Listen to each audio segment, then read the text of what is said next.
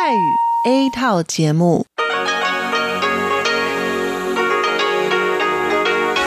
ที่นี่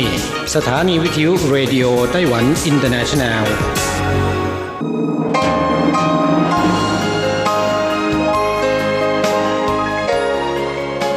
กลับมาฟังขณะนี้ท่านกำลังอยู่กับรายการภาคภาษาไทยเรดิโอไต้หวันอินเตอร์เนชันแนลหรือ RTI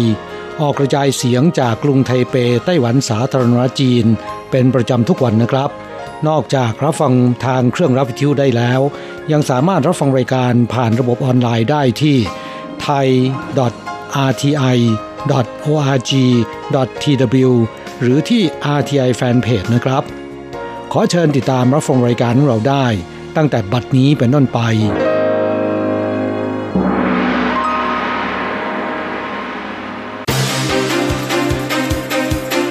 ต่อไปขอเชิญติดตามรับฟังข่าวเด่นประจำสัปดาห์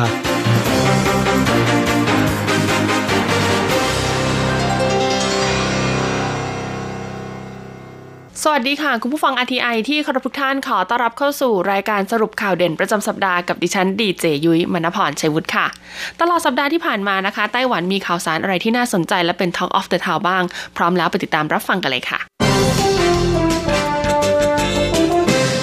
ริ่มต้นกันที่ข่าวแรกนะคะ ก็คงยังหนีไม่พ้นสถานการณ์โควิด -19 ค่ะที่ต้องบอกเลยว่าแพร่ระบาดไปทั่วโลกนะคะ แม้ว่าหลายประเทศเนี่ยจะเริ่มมีการฉีดวัคซีนให้กับประชาชนแล้วก็ตามค่ะ แต่ก็ยังดูเหมือนว่าสถานการณ์เนี่ยยังไม่ทุเลาลงนะคะเพราะล่าสุดค่ะไต้หวันก็ได้มีการจำกัดการเข้าประเทศเพิ่มนะคะ คือขยายเวลาออกไปนะคะ จนถึงสิ้นเดือนกุมภาพันธ์แล้วก็ส่งผลกระทบต่อนักศึกษาค่ะ ต่างชาติที่จะต้องเปิดเรียนในช่วงฤดูใบไม้ผลินะคะ ซึ่งก็อาจจะยังเดินทางเข้ามาในไต้หวันไม่ได้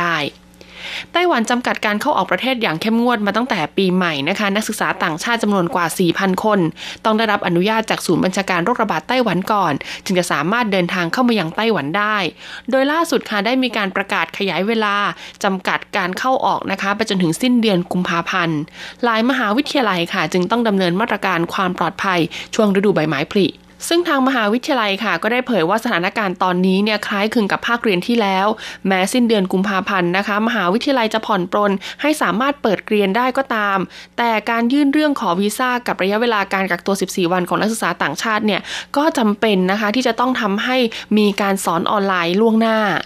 มหาวิทยาลัยครูแห่งชาติไต้หวันหรือ NTU ยกตัวอย่างนะคะว่าหากสิ้นเดือนมีนาคม จนถึงช่วงต้นเดือนเมษายน นักศึกษายังไม่สามารถเดินทางเข้ามาได้ ก็แนะนำว่าควรจะเข้าไปที่ระบบพักการเรียนก่อนนะคะ เพื่อยื่นเรื่องขอพักการเรียน ขณะที่นักศึกษาชาวจีนพ้นทะเลนะคะ จะต้องเป็นกลุ่มแรกที่ต้องพักการเรียนก่อน เพราะเกี่ยวข้องกับการจัดแบ่งสัดส่วน ซึ่งตามกฎระเบียบนะคะจะรักษาสถานภาพนักศึกษาไว้ให้หนึ่งภาคเรียน แล้วค่อยมาเริ่มเรียนอีกครั้งในช่วงเปิดเทอมฤดูใบไม้ร่วง และนอกจากการประกาศขยายเวลาในส่วนของมาตรการจำกัดการเข้าออกประเทศแล้วนะคะ ก็ยังได้มีการประกาศนะคะ ยกระดับการป้องกันโควิด -19 ในสถานที่ขนส่งสาธารณะ รวมถึงในโรงพยาบาลด้วย ศูนย์บัญชาการโรคระบาดไต้หวันนะคะแถลงยกระดับมาตรการป้องกันโควิด -19 เมื่อโดยสารขนส่งสาธารณะอีกครั้งสำหรับประชาชนนะคะ ที่โดยสารรถไฟ รถไฟความเร็วสูง สายการบินในประเทศ หรือข้ามฟากรถประจำทางและรถบัสจำเป็นต้องสวมหน้ากากอนามัยตลอดเวลา และห้ามรับประทานอาหารเด็ดขาด ยกเว้นให้เฉพาะการดื่มน้ำหรือการให้นมบุตรเท่านั้น และช่วงเทศกาลตรุษจีนค่ะ ซึ่งมีวันหยุดยาวนะคะ ระหว่างวันที่8ถึง16 กุมภาพันธ์รถไฟความเร็วสูงเนี่ยก็จะยกเลิกการจำหน่ายตั๋วแบบไม่ระบุที่นั่งค่ะ ผู้โดยสารที่จะใช้บริการรถไฟความเร็วสูง ต้องมีตั๋วระบุที่นั่งเท่านั้น จึงจะสามารถใช้บริการได้ ส่วนรถไฟปกติที่วิ่งระหว่างเมืองนะคะ ก็จะจำกัดในเรื่องของการจำหน่ายตั๋วยืนค่ะ ให้เพียงขบวนละ 120 ใบเท่านั้น ส่วนกฎระเบียบการเยี่ยมญาติในโรงพยาบาลค่ะศูนย์บัญชาการโรคระบาดไต้หวันก็แถลงว่าสถานพยาบาล ในสังกัดพื้นที่กรุงไทเป นครนิวไทเป และนครเทาหยวน จะหยุดให้บริการเข้าเยี่ยมผู้ป่วยตั้งแต่บัดนี้เป็นต้นไป จนถึงวันที่ 9 กุมภาพันธ์ และจะอนุญาตให้ผู้ป่วยนะคะ ที่ต้องทำการพักรักษาตัวในโรงพยาบาลเนี่ยมีผู้เข้ามาดูแลได้เพียงหนึ่งคนเท่านั้น แต่ทั้งนี้ก็มีการยกเว้นเป็นกรณีพิเศษใน 3 เงื่อนไขนะคะ ประกอบด้วย 1. ผู้ป่วยที่ต้องเข้ารับการผ่าตัด หรือเข้ารับการรักษาแบบ in one C receive นะคะจำเป็นต้องมีญาติคอยดูแล หรือญาติเนี่ยต้องคอยเซ็นเอกสารยินยอมต่างๆ ก็จะต้องสามารถอนุญาตให้เข้ามาได้ 2. ผู้ป่วยที่ต้องเข้ารับการรักษาในแผนกฉุกเฉิน ห้อง ICU รวมถึงนะคะห้องดูแลผู้ป่วยระยะสุดท้าย โดยผู้ป่วยเนี่ยมีความต้องการให้ญาติเข้าเยี่ยม หรือรับฟังคำวินิจฉัยรวมถึงคำอธิบายจากแพทย์ และ 3 นะคะผู้ป่วยที่มีอาการสุดหนัก โดยจำเป็นต้องหารือกับแพทย์เพื่อดำเนินการรักษาอย่างต่อเนื่อง หรือต้องพักรักษาตัวในโรงพยาบาลเป็นระยะเวลานานๆกรณีนี้เนี่ยแพทย์ก็จะต้องประเมินนะคะ ว่ามีความจำเป็นหรือไม่ที่ให้ญาติเข้าเยี่ยม ถ้ามีความจำเป็นค่ะแพทย์จะออกใบรับรองให้ถัดจากเรื่องราวสถานการณ์โควิด -19 เรามาดูเรื่องราวของเศรษฐกิจกันบ้างค่ะ เพราะว่าผลสำรวจล่าสุดของกระทรวงเศรษฐกิจนะคะ พบว่ารายได้ร้านอาหารเครื่องดื่มเนี่ยลดลงจากปีที่แล้ว 4.2% กระทรวงเศรษฐการไต้หวันค่ะเผยสถิติรายได้จากการค้าส่งค้าปลีก และร้านอาหารเครื่องดื่มในเดือนธันวาคมปีที่แล้วนะคะ พบว่ามีมูลค่า 71,800 ล้านเหรียญไต้หวัน ลดลง 0.6%ถึงแม้ว่าในช่วงเดือนธันวาคมจะมีทั้งเทศกาลคริสต์มาสแล้วก็ปีใหม่ค่ะ แต่เนื่องจากปีที่ผ่านมาค่ะ เจอกับสถานการณ์แพร่ระบาดของโควิด -19 ก็เลยทำให้งานเลี้ยงรวมถึงกิจกรรมหลายอย่างในถูกยกเลิก ขณะที่สถิติของอุตสาหกรรมอาหารในปีที่แล้วไต้หวันนะคะ มีมูลค่า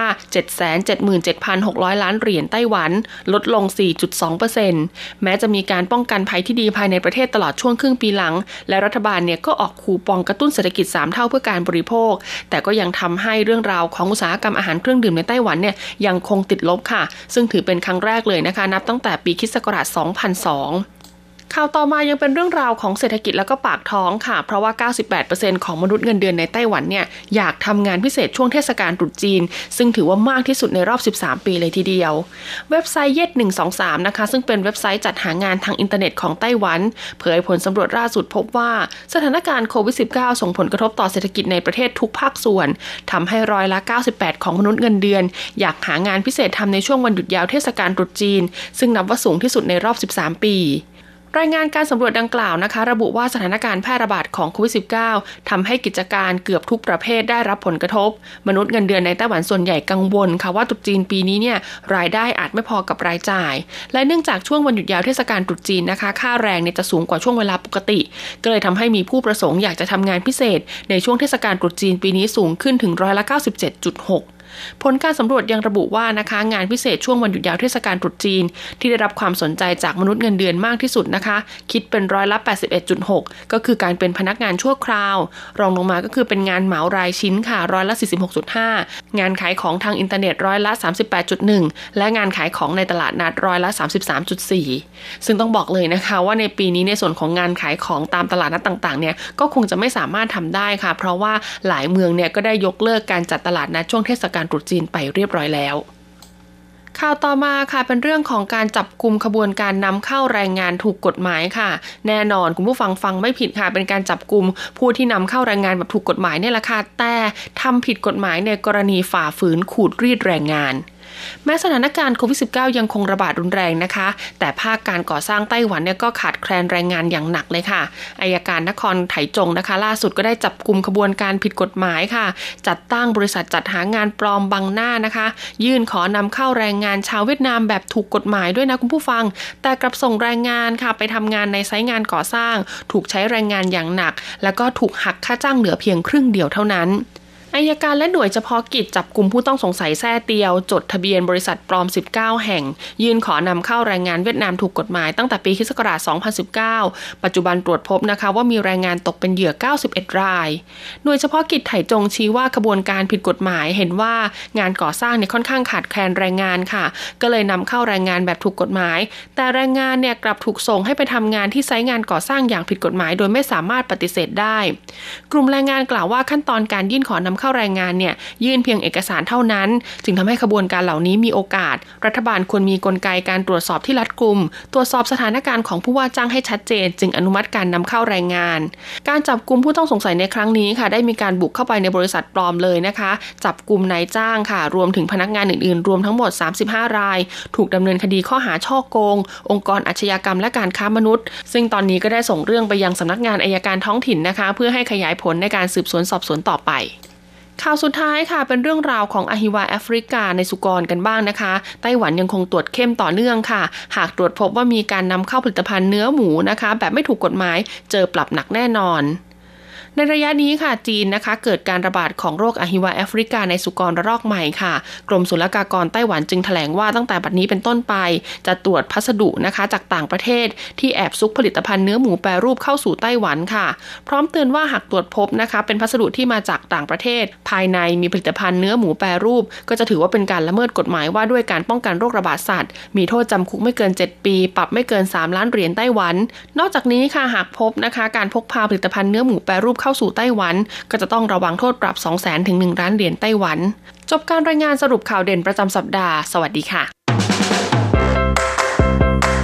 สุขภาพดีเราสร้างได้ กับรายการสารานกรมสุขภาพ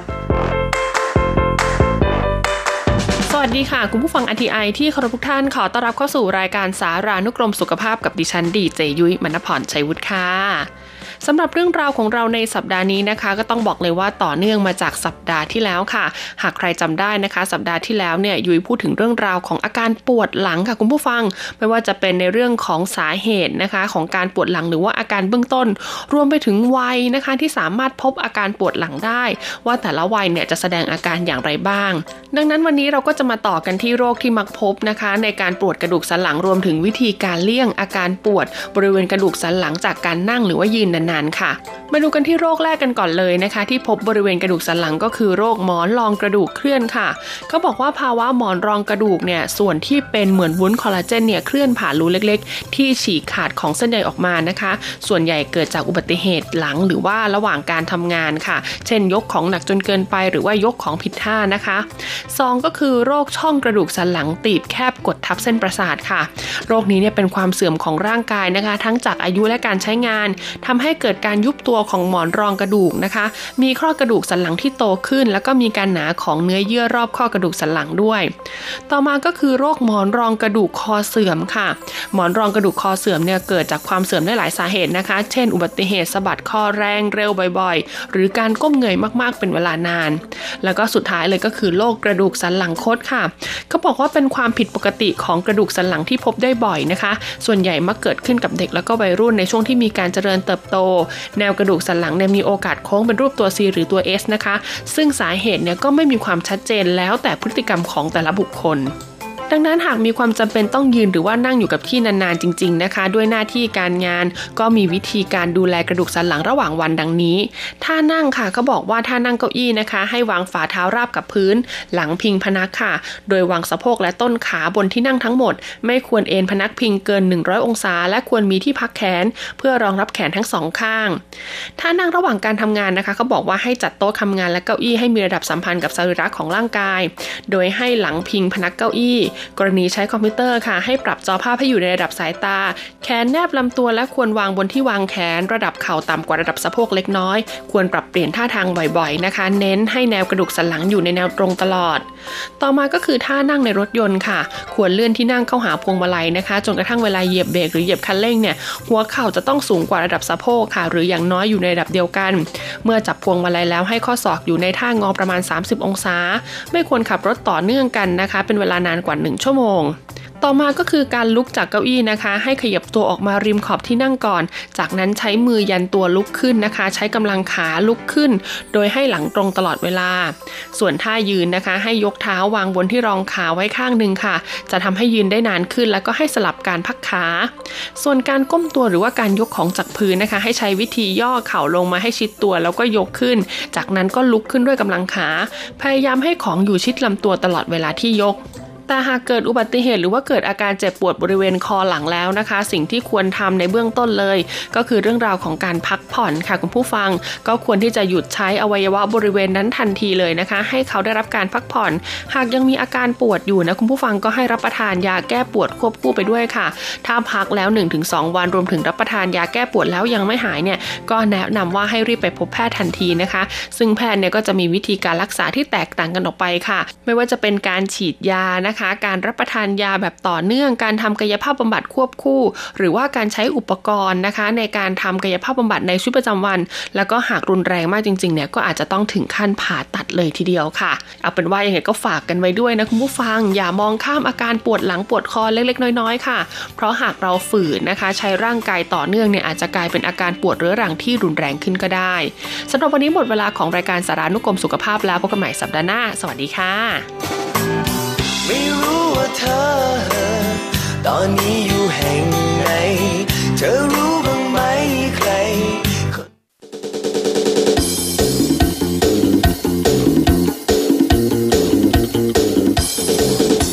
อะไรกำลังฮอต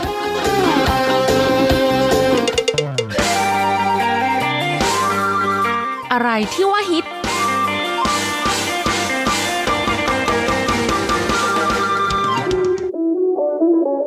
เราจะพาคุณไป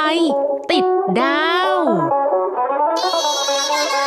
ติดตามข้อมูลข่าวสาร เรื่องราวทันกระแสของไต้หวัน เพื่อเปิดโลกทัศน์และมุมมองใหม่ ๆ ของคุณได้ในรายการฮอตฮิตติดดาวสวัสดีค่ะ ขอต้อนรับคุณผู้ฟังเข้าสู่รายการฮอตฮิตติดดาวกับดิฉันดีเจอันโกะการจยากริชยาคมค่ะ วันนี้อันโกะจะพาคุณผู้ฟังไปติดดาว กระแสฮอตฮิตของห้างญี่ปุ่น Don Don Donki ที่เพิ่งมาเปิดสาขาแรกในไต้หวันเมื่อไม่นานนี้นะคะ แล้วก็มีชาวไต้หวันไปต่อแถวเข้าคิวเพื่อเข้าไปช้อปปิ้งกันอย่างล้นหลามเลย ห้างนี้มีข้อมูลประวัติความเป็นมาและสินค้าอะไรที่น่าสนใจ ติดตามได้ในรายการสัปดาห์นี้ค่ะ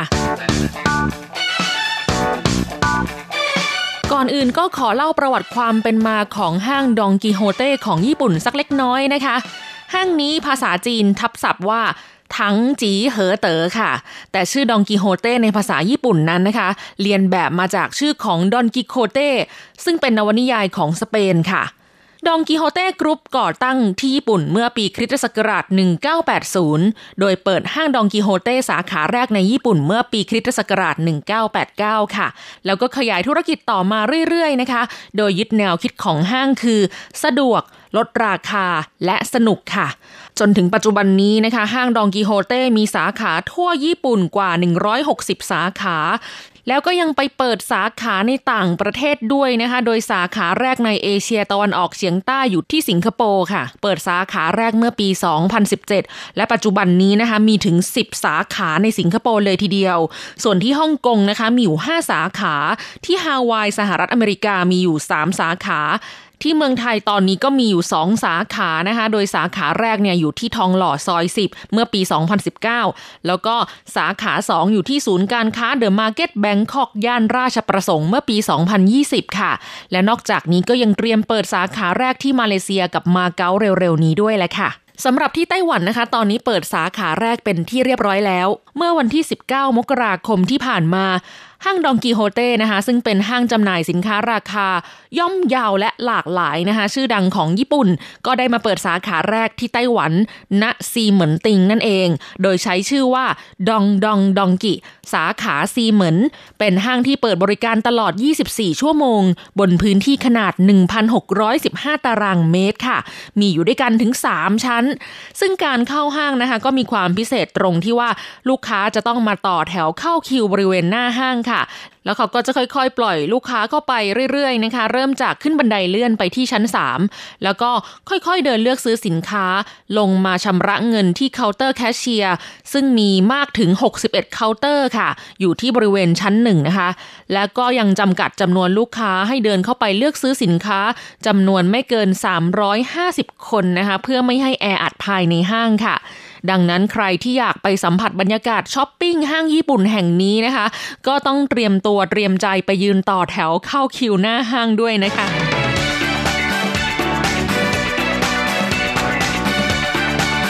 ดูเรื่องของสินค้านะคะว่าห้างดองดองดองกิหรือว่าที่คนไทยส่วนใหญ่จะนิยมเรียกว่าดองกี้นะคะ ขายสินค้าอะไรบ้างแล้วก็จัดวางแต่ละโซนไว้ยังไงนะคะในสาขาซีเหมือนมาเริ่มกันที่ชั้น 3 ค่ะ เป็นโซนเครื่องสำอางของกิน ขนมของเล่นของใช้ภายในบ้าน สินค้าเบ็ดเตล็ดและเสื้อผ้าค่ะ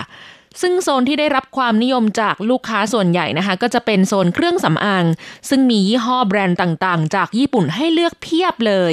มีพวกมาร์คบำรุงผิวหน้า ครีมบำรุงผิวต่างๆละลานตาเต็มไปหมดค่ะ แล้วก็ยังมีพวกเสื้อผ้าข้าวของเครื่องใช้ต่างๆ สินค้าในชีวิตประจำวัน สินค้าเบตเตเล็ดแม้กระทั่งหม้อเทฟลอนก็ยังมีขายนะคะ ส่วนจุดที่ดึงดูดความสนใจของลูกค้ามากที่สุดก็คือ โซนอาหารและขนมของกินเล่นค่ะ มีขนมอร่อยๆ จากญี่ปุ่นมากมาย อย่างที่เขายกตัวอย่างนะคะ ก็เช่นบูบองช็อกโกแลตบิสกิต หรือภาษาจีนเรียกว่า 帆船巧克力餅乾 ค่ะ โตฮาโตมันฝรั่งทอดรูปวงแหวน หรือที่ภาษาจีนเรียกว่าตงจิวโสจือเชวนเชวนปิ่งลูกอมโคโคโร่โคโคโร่เว่ยเจ๋ถังเป็นต้นค่ะ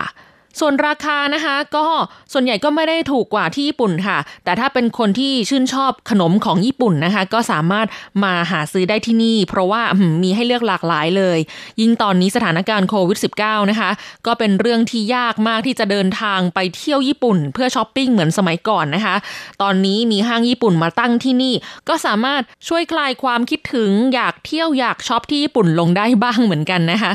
ไปดูที่โซนสินค้าเบ็ดเตล็ดของชำนะคะ ก็มีให้เลือกสรรทั้งข้าวสารอาหารแห้ง น้ำมันพืช เครื่องปรุงรส เกลือน้ำส้มสายชูโชยุ ซอสต่างๆ ที่นำเข้าจากญี่ปุ่น รวมไปถึงบะหมี่ราเมงสำเร็จรูปชื่อดังของอิจิรันราเมง หรือที่คนไต้หวันเรียกว่าอีหลันลาเมียน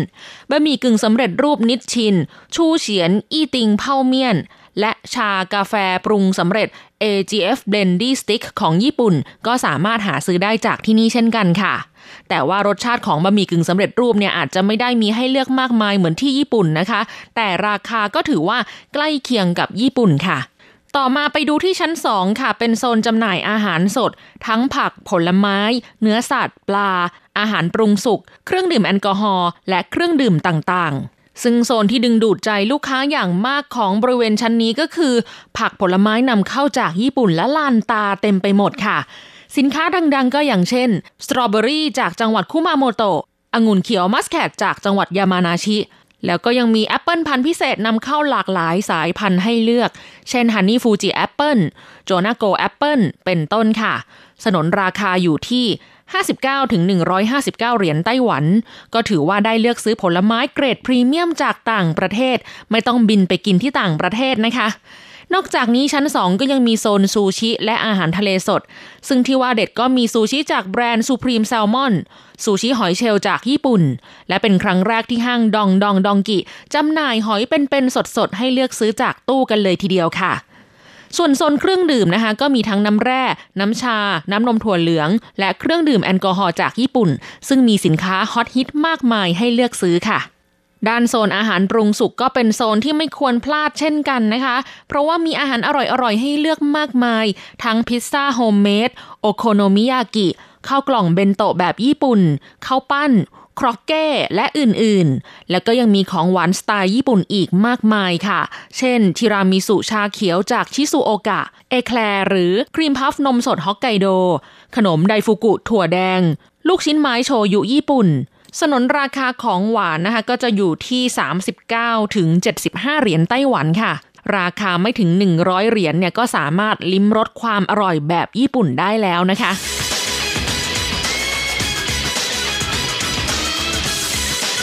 ลงมาที่ชั้นหนึ่งชั้นล่างสุดค่ะ ซึ่งเป็นชั้นสำหรับชำระเงิน แล้วก็ยังมีสินค้าแนะนำของดองกี้ และบูธร้านอาหารญี่ปุ่นด้วย ระหว่างทางเดินไปยังเคาน์เตอร์แคชเชียร์นะคะ ก็จะมีสินค้าแนะนำของดองกี้ตั้งอยู่เรียงราย เช่นขนมกินเล่นของญี่ปุ่น ราคาแค่ 25 เหรียญไต้หวัน ขนมแช่เย็นเป็นต้น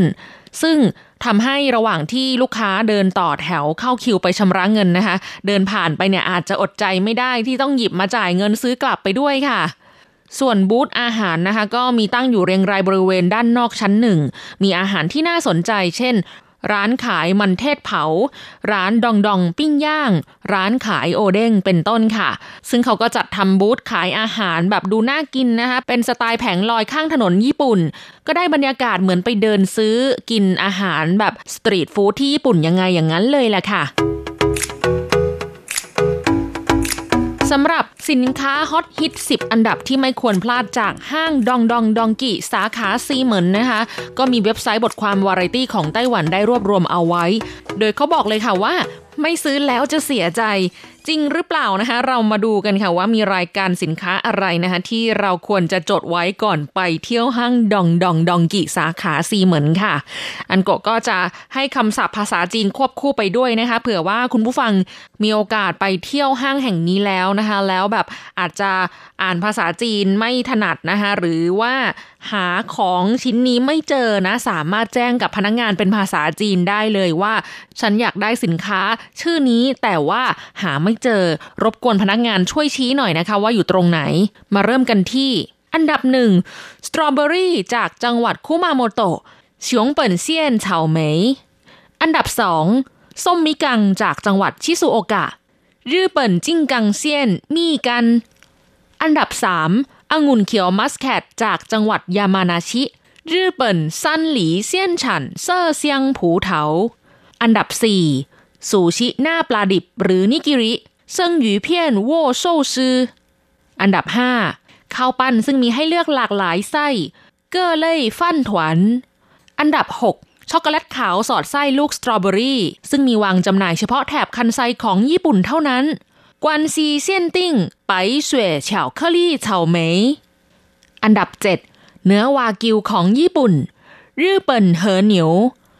อันดับ 8 มาร์คแผ่นชุ่มชื้นบำรุงผิวหน้าด้วยกรดไฮยาลูรอนิก ยี่ห้อ Clear Turn White Clear Turn White ปัวเนียวซวนเป่าซือเมียนหมูอันดับ 9 ตุ๊กตุนโมเดลจากการ์ตูนเรื่องดาบพิฆาตอสูร鬼滅之刃公仔 และอันดับ 10 ตัวต่อโปเกมอนนาโนบล็อกนาโนบล็อก 積木 แล้วนี่ก็คือ 10 อันดับสินค้าที่เขาบอกว่าไม่ซื้อแล้วจะเสียใจนะคะสำหรับอันโกถ้าจะซื้อใน 10 อันดับนี้นะ ก็คงจะมีสตรอเบอรี่จากจังหวัดคุมาโมโตะค่ะ เพราะว่าเป็นคนที่ชอบกินสตรอเบอรี่นะคะ ส่วนส้มมิกังจากจังหวัดชิซุโอกะเนี่ยเป็นคนไม่ชอบกินส้ม เพราะฉะนั้นเนี่ยไม่ซื้ออันนี้แน่นอน อันนี้ต้องผ่านไปเลยค่ะ ส่วนองุ่นเขียวมัสแคทจากจังหวัดยามานาชินะคะ เห็นจากรูปแล้วก็รู้สึกโอ้ยน่ารับประทานเลยแหละ เพราะว่าองุ่นเขียวลูกใหญ่นะคะดูผิวแบบเต่งตึงน่ากินมากนะคะ ซึ่งเท่าที่ดูเนี่ยก็คงจะกรุบกรอบหวานอร่อยเลยล่ะ แล้วก็มีซูชิหน้าปลาดิบนะคะ อันนี้ก็น่าลองค่ะ เพราะว่าเป็นคนที่ชอบกินปลาดิบมากๆนะคะ แล้วก็ข้าวปั้นหลากหลายไส้ อันนี้ก็อยากลองเหมือนกัน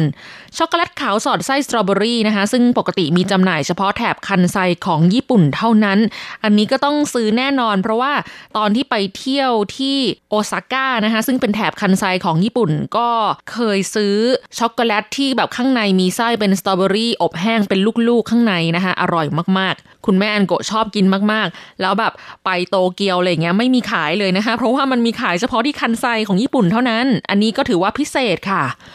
เนื้อวากิวของญี่ปุ่น อันนี้ก็ต้องขอผ่านเหมือนกันเพราะว่าไม่ทานเนื้อวัวนะคะ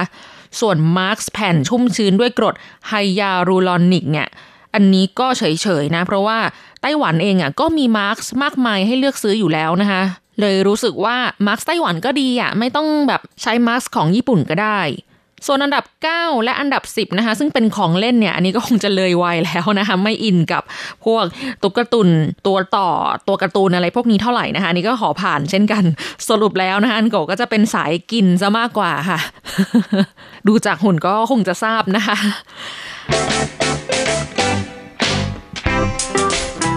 ท้ายนะคะก็ไปดูเรื่องของการเดินทางคมนาคมนะคะว่าจะไปห้างดองดองดองกี่สาขาซีเหมือนได้ยังไงนะคะก็ต้องบอกเลยว่าเดินทางไปแบบสะดวกมาก ๆ เพราะสามารถขึ้นรถไฟฟ้าสายสีน้ำเงิน หรือสายสีเขียวก็ได้ค่ะ ไปลงที่สถานีซีเหมือนนะคะซึ่งเป็น interchange station ของสายสีน้ำเงินกับสีเขียวนะคะเพราะฉะนั้นเนี่ยไม่ว่าจะมาจากสายเขียวหรือสายน้ำเงินก็มาที่สถานีซีเหมือนได้เช่นเดียวกัน ออกประตูทางออก 6 ค่ะ แล้วก็เดินต่อไปอีกประมาณ 6 นาทีนะคะ ที่อยู่อยู่ที่เลขที่ 123 ถนนซีหนิงหนานลู่ เขตว่านหวากรุงไทเป เปิดบริการทุกวันตลอด 24 ชั่วโมงค่ะ แล้วนี่ก็คือเรื่องราวฮอตฮิตที่นำมาฝากคุณผู้ฟังในสัปดาห์นี้นะคะสำหรับวันนี้ต้องลาไปแล้วล่ะค่ะ พบกันใหม่สัปดาห์หน้าขอให้คุณผู้ฟังมีความสุข สนุกสนานและสดใส สวัสดีค่ะ 10万円貸してくださいよ。5万で返すから。来週に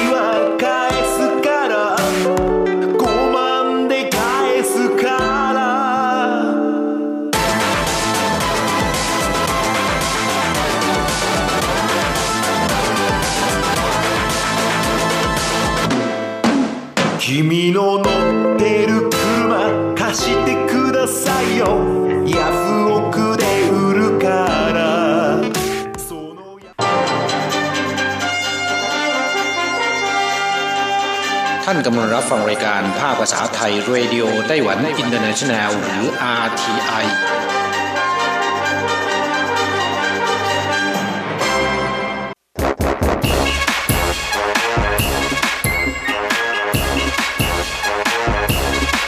โยโยโยโยโยกะกะกะขาเมาทั้งหลายล้อมวงกันเข้ามาได้เวลามาสนุกกันอีกแล้ว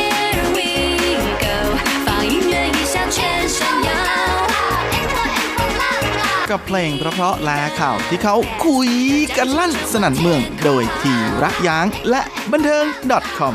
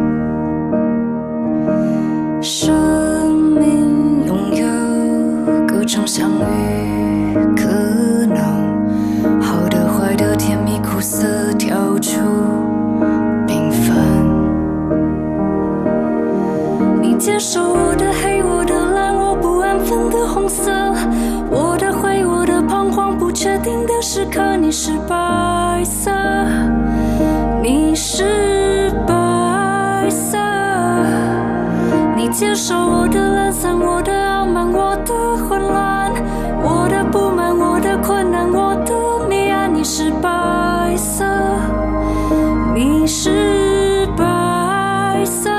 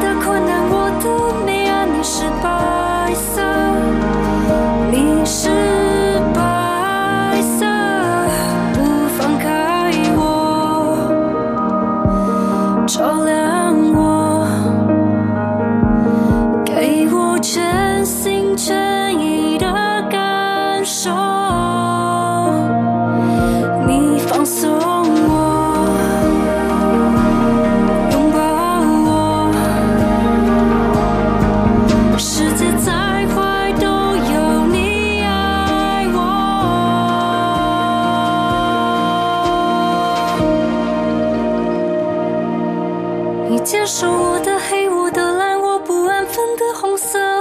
我的灰，我的彷徨，不确定的时刻，你是白色，你是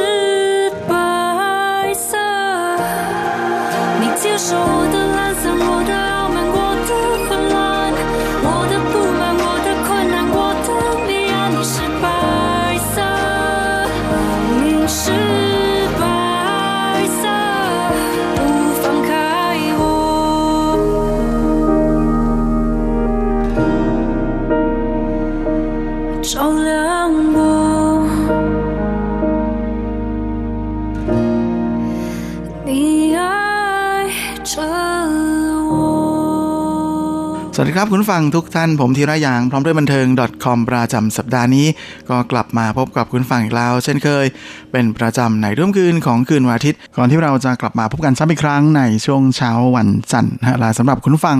ที่รับฟังผ่านทางอินเทอร์เน็ตนั้นก็สามารถรับฟังย้อนหลังได้ด้วยนะทั้งทางเว็บไซต์ของภาคภาษาไทย RTI หรือทางแอป ที่อยู่บนมือถือของทุกท่าน และสำหรับสัปดาห์นี้เราก็มาทักทายกันด้วยผลงานล่าสุดของสาวแอนหรือไปอันนะกับงานเพลงที่มีชื่อว่า白色ที่แปลว่าสีขาวนะใช้ชื่อภาษาอังกฤษว่า White เลยทีเดียวนะฮะโดยงานเพลงเพลงนี้นั้นก็เป็นเพลงประกอบละครทีวี ชื่อดังของเมืองจีนนะที่มีชื่อว่า緊急公關นะหรือในชื่อภาษาอังกฤษว่า Game Changer นะที่มีพระเอกหนุ่มสุดหล่อคนดังหวังเสี่ยวหมิงนะมาแสดงนำโดยสาวไปอันนั้นถือเป็นผลผลิตของค่ายเพลง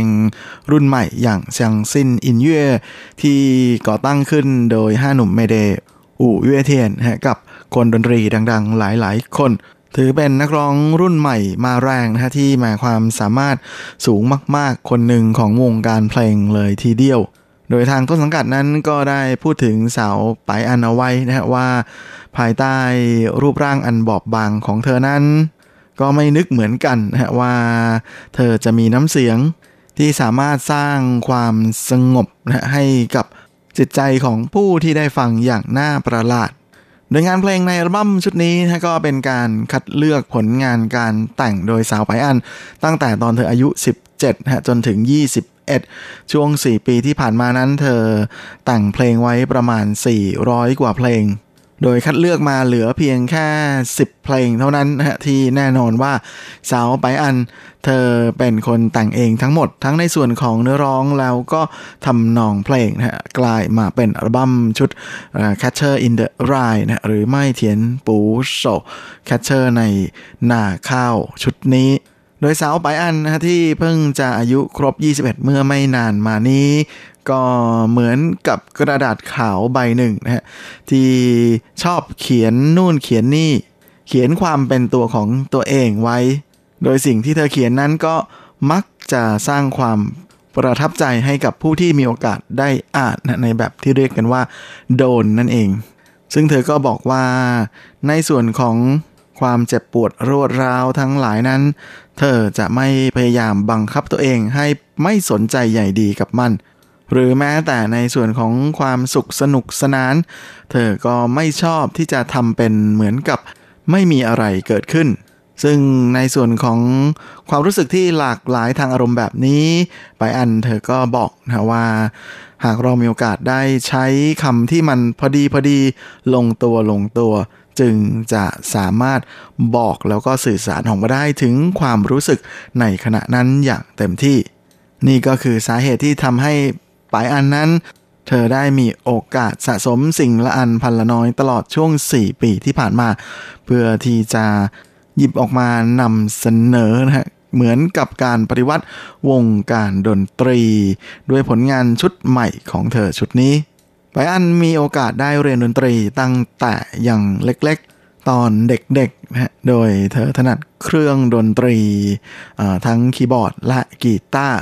ก่อนที่เธอจะหันมาสนใจกับการแต่งเพลงนะตอนอายุ 13 และช่วงที่อายุ 16 นั้น ก็มีโอกาสได้นำเอาผลงานของตัวเองไปโพสต์ไว้บน streetvoice.com แน่นอนนะว่าแนวดนตรีที่ไม่ใช่แนวตลาดนั้นก็สร้างความฮือฮาให้กับแฟนๆ บนเน็ตพอสมควร จนทำให้งานเพลงของเธอนั้นมีโอกาสกระจายออกมาจากเว็บไซต์ชื่อดังนะฮะไปอย่างหลายหลายแห่งและตอนที่เธออายุ 17 ปีนั้น ไปอันก็ได้รับเลือกให้มาแสดงในเวทีเว่ยหลายอู่ไถนะฮะ กับช่วงของเทศกาลเจียนตันเซิงหัวเจ๋ชีวิตแบบง่ายๆนะฮะตอนนั้นเนี่ยเธอเลือกเพลง Bird ของเธอนะฮะมาแสดงสด ซึ่งก็ทำให้แหมเกิดความประทับใจในวงกว้างมากๆเลย เพราะสามารถสะกดให้ผู้ชมนะฮะที่อยู่ข้างล่างเวทีนั้นเงียบกลิบตั้งใจฟังเพลงของเธอมาก เหมือนกับเป็นแม่เหล็กดนตรีนะฮะที่ดูดให้คนที่ผ่านไปผ่านมานั้น ติดหนึบแล้วก็ตรึงพวกเขาไว้อยู่กับที่ แน่นอนนะฮะว่าความสามารถ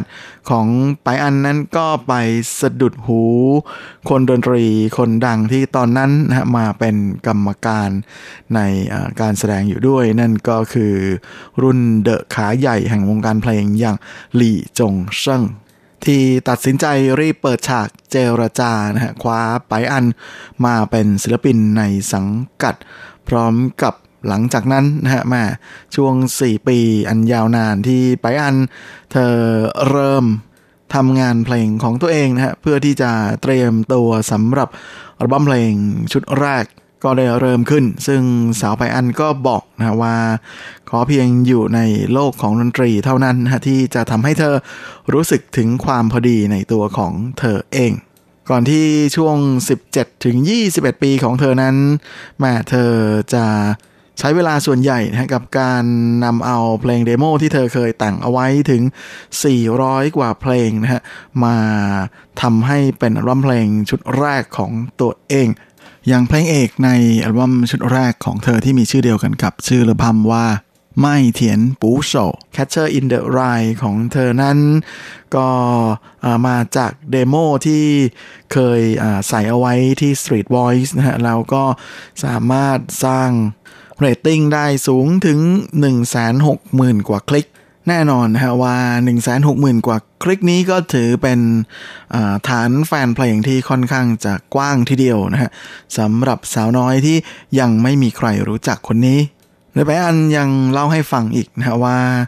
สำหรับคนอื่นแล้ว หรือว่าสำหรับตัวเธอเองแล้วเนี่ย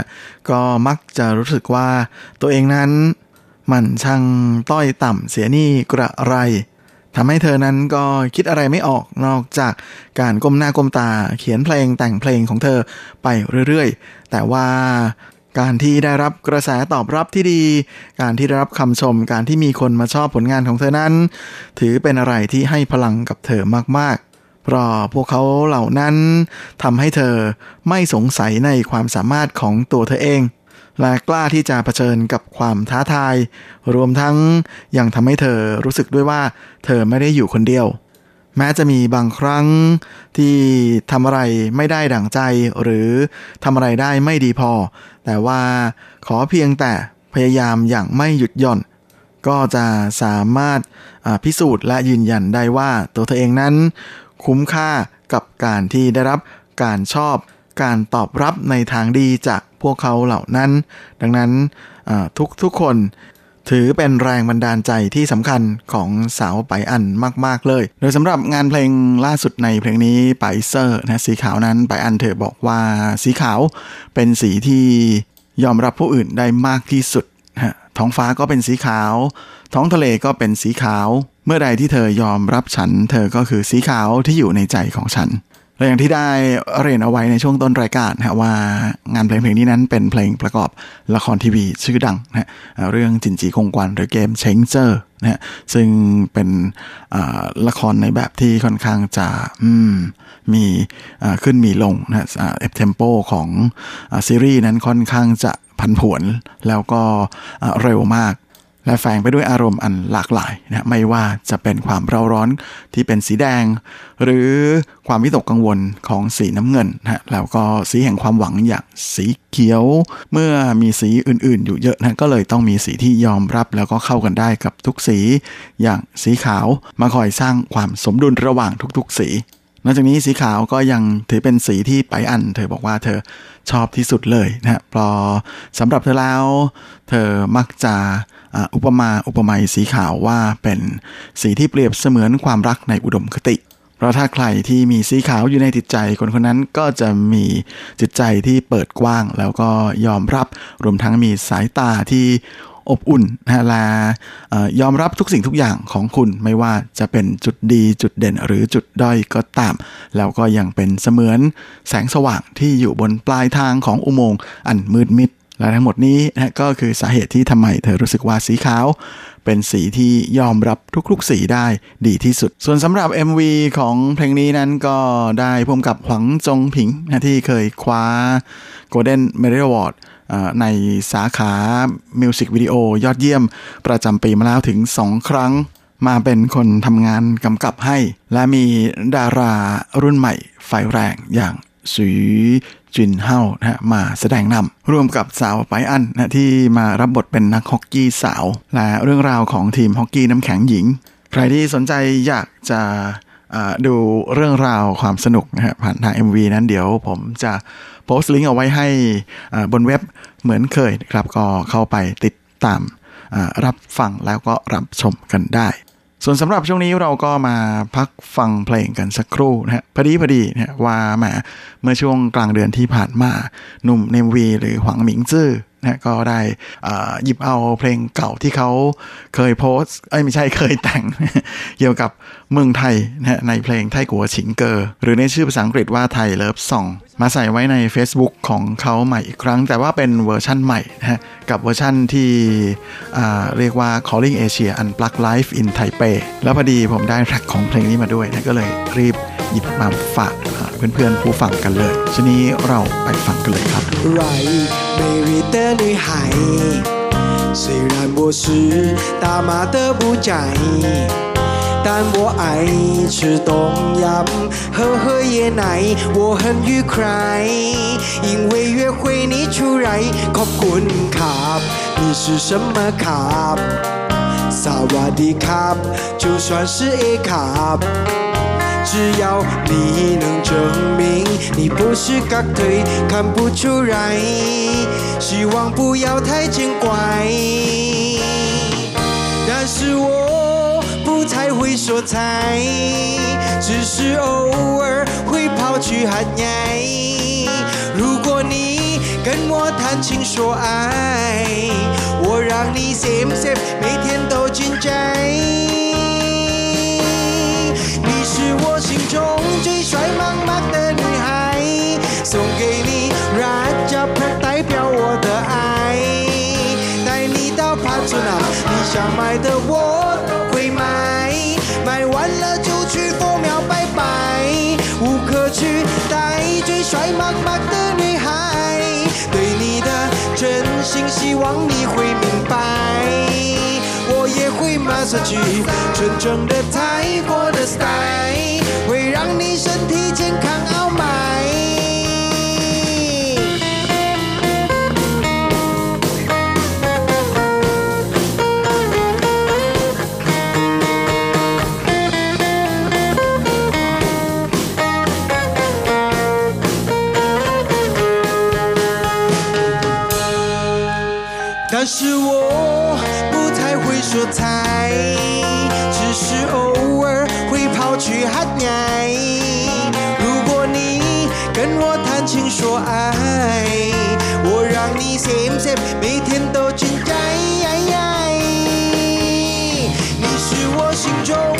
帅茫茫的女孩，送给你 Raja p 代表我的爱，带你到帕特纳，你想买的我都会买，买完了就去佛庙拜拜，无可取代最帅茫茫的女孩，对你的真心希望你会明白。我也会 massage 纯正的泰过的 style，会让你身体健康，oh my 哎呀。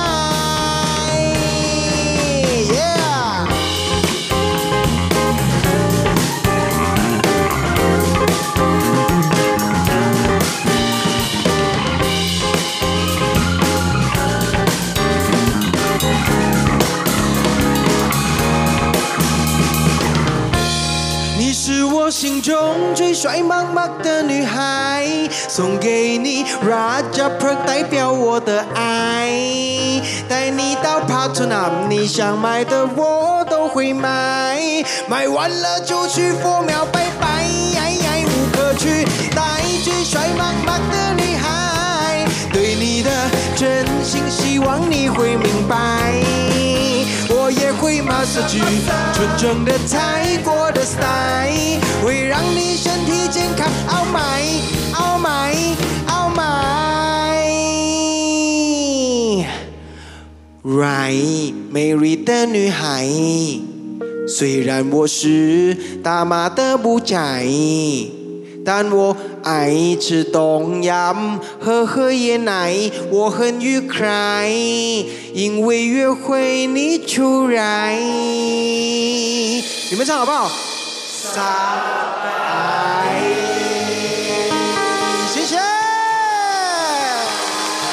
และนี่ก็คือไทยกัวซิงเกอร์หรือไทยเลิฟซองผลงานของเนมวีหรือหวังหมิงซื่อนะฮะที่แหมาเขาอ่าหยิบ มาเล่นแล้วก็โพสต์ไว้บน Facebook นะฮะเมื่อช่วงกลางเดือนที่ผ่านมานี่เองนะกับเวอร์ชั่นใหม่ที่เป็นแบบอันปลักแถมเจ้าตัวยังโพสต์ข้อความไว้แบบแหมเท่ๆด้วยนะฮะว่านี่เป็นประเทศแรกเลยที่เขาอยากจะไปเที่ยวถ้าหมดโควิดเมื่อไหร่อืคนไทยปลื้มไหมครับ ก็หวังว่าทุกท่านจะชอบบทเพลงสนุกสนุกๆของเนมวีนะฮะเพลงนี้ และช่วงนี้เราก็มาเข้าสู่ ช่วงท้ายรายการกันกับข่าวคราวความเคลื่อนไหวที่น่าสนใจในวันเทิงในช่วงของซุปซิปดับคอม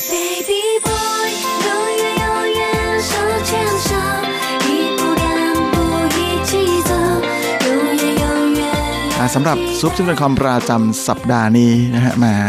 ก็มาเริ่มเมาส์กันที่ข่าวคราวของหนุ่มหล่อคนดังอย่างพงหวีเยี่ยนกันเลยดีกว่า โดยเมื่อช่วงสัปดาห์ที่ผ่านมานครับก็มีข่าวลือบนเน็ตแบบแหมแพร่สะพัดกันเลยทีเดียวนะว่าพงหวีเยี่ยนหรือหนุ่มเอ็ดดี้นั้น เปิดตัวคบหาเป็นแฟนกับอีกหนึ่งหนุ่มอย่างถังวีเจอนักร้องรุ่นน้องชาวไต้หวัน ซึ่งแหมเอ่เจ้าตัวก็รีบออกมาโพสต์ ดักเลยทีเดียวนะฮะปราบเลยว่าเป็นข่าวปลอม โดยข่าวที่ลือกันนั้นก็มีเอ่อโพสต์นะฮะที่เป็นโพสต์ของพงอยู่เยี่ยน แล้วก็มีทั้งวิเจอ เอาไปแชร์ต่อ เป็นข่าวว่าเปิดตัวว่าคบเป็นแฟนกับทางอีเจออะไรประมาณอย่างนั้นนะฮะซึ่งพร้อมกับขอให้ทุกคนอวยพรพวกเขาทั้งสองอะไรประมาณอย่างนั้นนะฮะก็แน่นอนว่าโพสต์นี้ก็ทำเอาชาวเน็ตเมาส์กันให้แซดเลยทีเดียว อย่างไรก็ดีนะฮะแมาทางฝ้าของพงเวียนเองนั้นก็รีบขึ้นมาโพสต์ดักเลยทีเดียวนะฮะว่าเอ่ออย่าแชร์ต่อนะฮะเป็นข่าวปลอม พร้อมกับ เตือนด้วยนะว่าใครที่สร้างข่าวเท็จหรือมีการทิ้งคอมเมนต์ที่แหมเป็นการหมิ่นประมาทนั้นทางฝากของหงเวียนก็จะขอสงวนสิทธิ์ในการฟ้องร้องทางกฎหมายด้วย โดยขอให้ผู้ที่ได้รับมานั้นก็ให้ลบไปเลยนะอย่าไปสนใจ แน่นอนว่าทางฝ้าของทางวีเจออีกหนึ่งหนุ่มที่เป็นข่าวด้วยนั้น ก็ออกมาโพสต์เหมือนกันนะว่าเป็นของปลอมเป็นข่าวเท็จ แล้วก็ขอให้แฟนๆแล้วก็ชาวเน็ตทั้งหลายอย่าไปเชื่อ อย่าไปช่วยสร้างข่าวเท็จนี้ อย่าสปาสอย่า forward ต่อ เพื่อร่วมกันสร้างสภาพแวดล้อมที่ดีนะฮะของโลกออนไลน์ แล้วก็ดีก็มีแฟนๆชาวเน็ตจำนวนไม่น้อยเหมือนกันนะที่ให้ความเห็นเกี่ยวกับข่าวนี้นะบอกว่าจริงๆ เห็นข่าวนี้แล้วก็รู้สึกขำมากเลยนะไม่ได้เชื่อหรอกนะแต่รู้สึกตลกมากกว่าว่า ไม่มีอะไรจะมาสร้างเป็นข่าวเท็จแล้วหรืออะไรประมาณอย่างนั้นนะฮะแถมยังมีการบอกด้วยนะฮะว่าใครที่กุข่าวนี้ขึ้นมาก็ให้ ลองดูนิสัยของพงเวียนก่อนนะว่ามันเข้ากับข่าวที่คุณสร้างขึ้นมาหรือเปล่า แม่นี้ก็เรียกได้ว่าเป็นแฟนพันธ์แท้จริงๆนะสงสัย ก็เอาเป็นว่าใครได้มาก็อย่าไปสนใจมากนะเป็นข่าวปลอมแบบสนุกสนุกๆขำๆก็แล้วกันนะแต่อย่า forward ต่อนะครับ เดี๋ยวมีปัญหาไม่รู้ด้วยนะ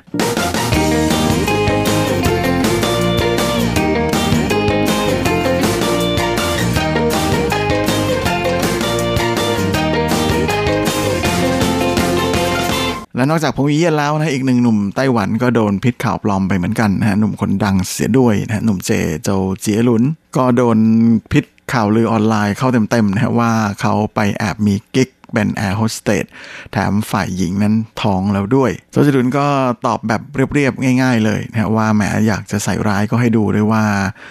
พูดถึงใครอยู่ จริงๆข่าวชู้สาวทำนองนี้ก็ทำอะไรโจจิรุนไม่ค่อยได้เหมือนกันนะเพราะว่าที่มาที่ผ่านมาแต่ไหนแต่ไรมาหนุ่มเจนั้นภาพพจน์ดีมาก เรื่องนี้นะเขาไม่มีข่าวแบบแหมข่าวๆเฉาๆเลยจำนองนี้ออกมาทักซักเท่าไหร่เลยนะแทบจะไม่มีเลยก็ว่าได้ ซึ่งก็ตัวเองก็บอกนะว่าถ้าเป็นสมัยหนุ่มๆเขาอาจจะสนใจมาคอยแก้ข่าวตามข่าว แล้วก็ลองแบบแหมอยากจะหาตัวว่าใครนะอะไรอย่างเงี้ย แต่ว่าจนถึงปัจจุบันนี้เขาคิดว่าไม่อยากจะเสียเวลากับคนพวกนั้นแล้วนะก็เอาความคิดเอาเวลานั้นไปทุ่มเทให้กับแฟนๆแฟนคลับของเขาดีกว่า คราวนี้เจ้าตัวก็บอกเลยนะฮะว่ารู้สึกขำทีเดียวว่ายังมีใครคิดอยากจะมา ป้ายสีอะไรแบบนี้ใส่เขาอีกนะฮะก็คิดว่าคงเป็นอะไรที่เออมันก็ต้องดูนะว่าจะป้ายอะไร เพราะลักษณะของเขาไม่ใช่อะไรแบบอย่างนั้นนะฮะคนเขานึกไม่ถึงอยู่แล้วว่า เขาจะมีอะไรแบบอย่างนี้ แบบว่าถ้าอยากจะสร้างข่าวเท็จจริงๆเนี่ยก็ต้องทำกันบ้านเสียหน่อยนะให้มันปลอมให้มันเหมือนหน่อยนะแบบนี้นี่แบบแหมเห็นทีเดียวก็รู้แล้วว่ามันไม่ใช่ แต่เจ้าตัวก็บอกเหมือนกันฮะว่าแหมถ้าถึงอายุสัก 80 แล้วยังมีคนพยายามจะมาป้ายสีใส่เขาอีกเนี่ย เขาก็คงจะรู้สึกดีใจมากเลยและแม้ว่าตอนนี้จะไม่ชอบนะแต่ก็ก็มองแบบขำๆก็ไม่รู้สึกอะไรอยู่แล้ว มันทำอะไรฉันไม่ได้อะไรประมาณอย่างนั้นนะฮะก็อยากจะย้ำคำของหนุ่มเจ อยากจะป้ายสีก็ต้องดูนะว่าจะป้ายใส่ใครนะเอาเป็นว่าเที่ยวนี้ข่าวปลอมอยู่ไม่ขึ้น เพราะความน่าเชื่อถือนั้นแทบจะเป็นศูนย์เลยทีเดียว